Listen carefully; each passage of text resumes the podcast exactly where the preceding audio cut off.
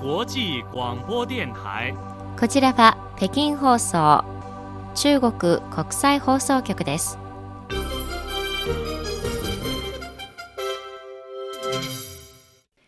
ではニュースをお伝えします。まず主な項目です。習近平主席は中央軍事委員会連合作戦指揮センターを視察しました。李克強総理は東アジア協力指導者シリーズ会議に出席しました。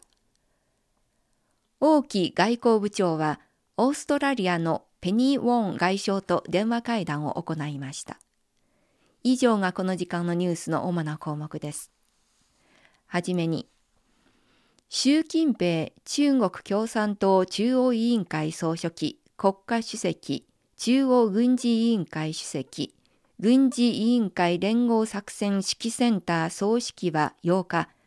中央軍事委員会連合作戦指揮センターを視察しました。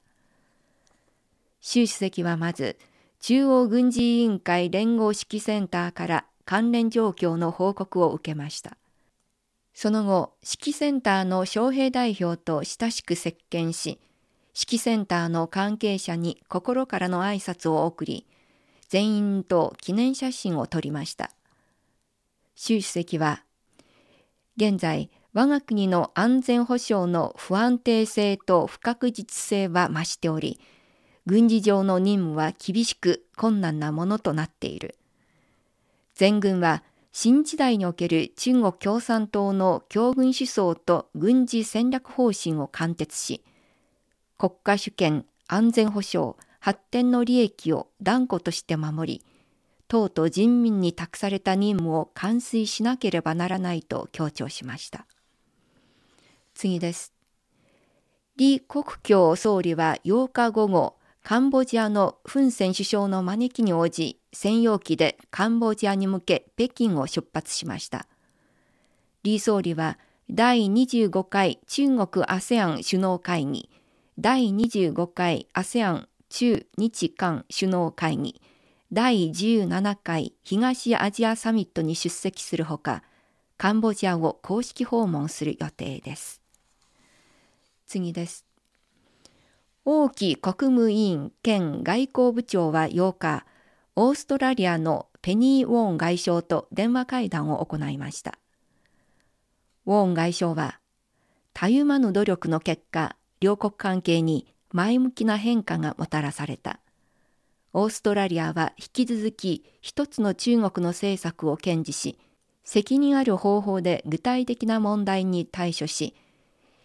二国間関係の改善と強化に向けて努力を続けていくと示しました。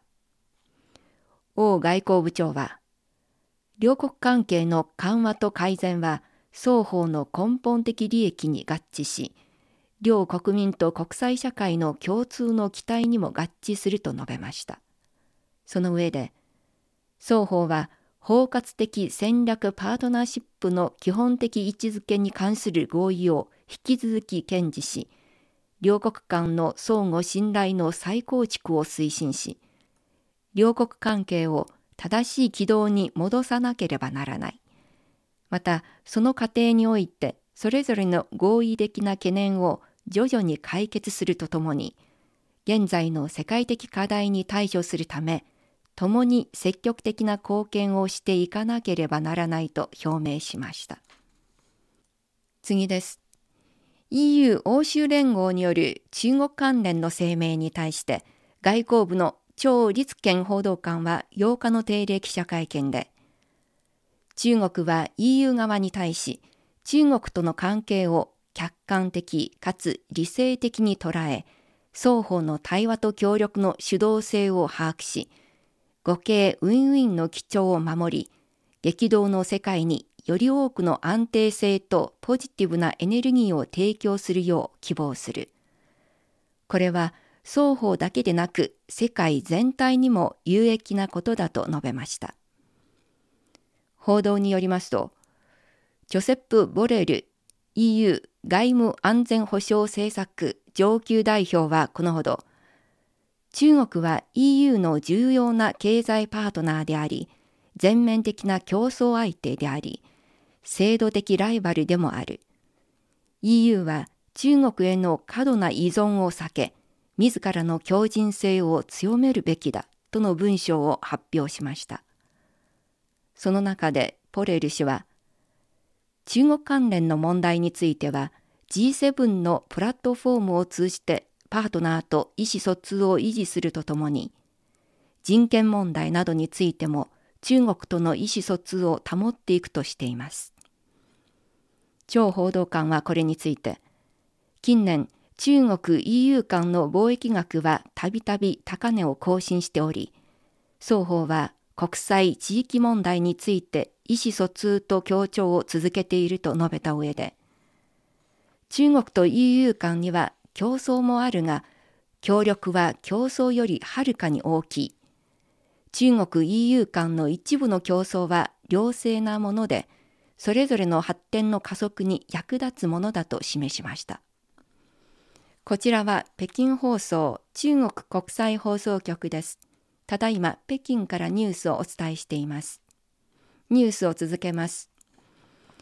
第14回中国国際航空宇宙博覧会主会エアショーが8日開幕しました。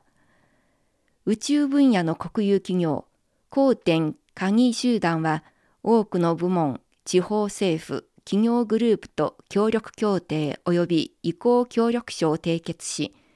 累計契約額は500億元を超えました。今回締結されたプロジェクトは主に航空宇宙、防衛、宇宙技術の応用及びサービス産業の3つの分野に関わるものです。そのうち航空宇宙分野での協力はリモートセンシング衛星、通信衛星、ロケット打ち上げサービス、宇宙ビジネスなど多くの重要プロジェクトに及んでいます。防衛分野には一連の重点装備品の輸出が含まれています。調印式ではこのほか水素エネルギーや新素材など宇宙技術の応用サービス産業が得意とする分野でも多くの協力協定が結ばれました。次です。2022年世界インターネット大会ウチンサミットが9日から11日にかけて開催されています。今年のテーマは、ネット世界とデジタルな未来の共同構築、サイバー空間の運命共同体を手を携えて作るです。120余りの国と地域から参加する2000人近くの代表がこのテーマをめぐって交流し意見を出し合います。今回のウチンサミットはオンラインプラスオフライン方式で開催され、協力と発展、技術と産業、文化と社会、ガバナンスと安全の4分野に焦点を当て、グローバル発展イニシアチブのデジタル協力フォーラム、データガバナンスなど20のサブフォーラムを設置しました。同時にインターネットをリードする世界の科学技術成果の発表活動において今年はインターネットの基礎理論の革新と技術応用の革新にさらに注目が集まります。おしまいのニュースです。中国の重要な天然ガスパイプラインである戦機闘争パイプラインの野山間ガス掘削基地が8日に完成して稼働しました。パイプラインの年間ガス輸送量は170億立方メートルに引き上げられます。このパイプラインは四川省、重慶市、湖北省、江西省、安徽省、江蘇省、浙江省、上海市の8つの省市を通る全長2308キロの国内主管天然ガスパイプラインです。この時間のニュース、出丹陽がお伝えしました。